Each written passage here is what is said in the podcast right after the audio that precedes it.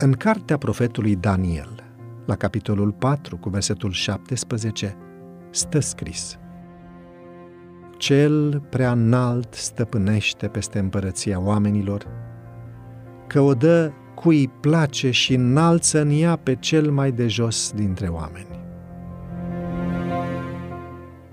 Când i-a spus lui Hristos, Ție îți voi da toată stăpânirea și slava acestor împărății, căci mie mi este dată și o dau oricui voiesc, satana a spus numai parțial adevărul și doar pentru a-i servi scopului de a înșela.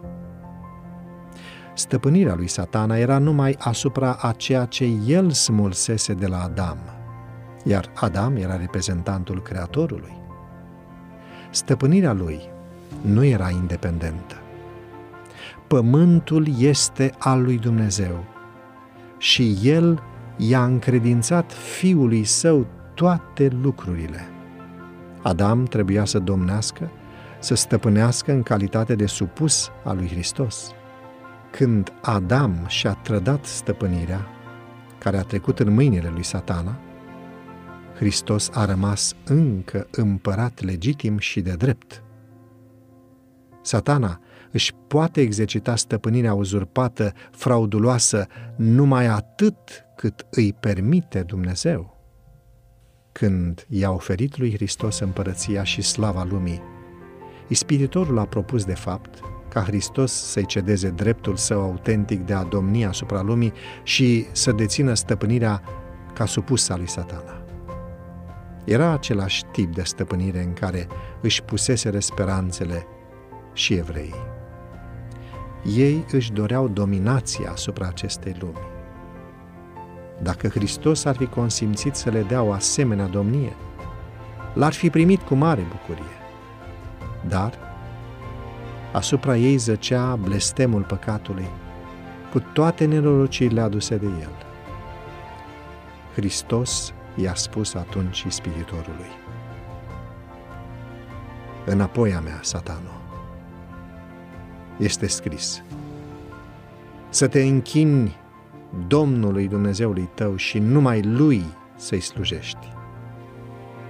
Acela care se revoltase în cer îi oferea lui Hristos împărățiile acestei lumi, ca să-i cumpere omagiul față de principiile răutății, dar el nu putea fi cumpărat.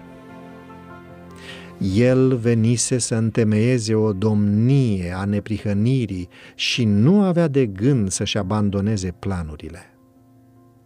Cu aceeași ispită, satana îi abordează pe oameni la care are mai mare succes decât la Hristos. El le oferă oamenilor domnia acestei lumi, cu condiția să recunoască supremația lui. Le cere să-și sacrifice integritatea, să-și desconsidere conștiința și să se lase stăpâniți de egoism. Hristos îi invită să caute mai întâi împărăția lui Dumnezeu și neprihănirea lui.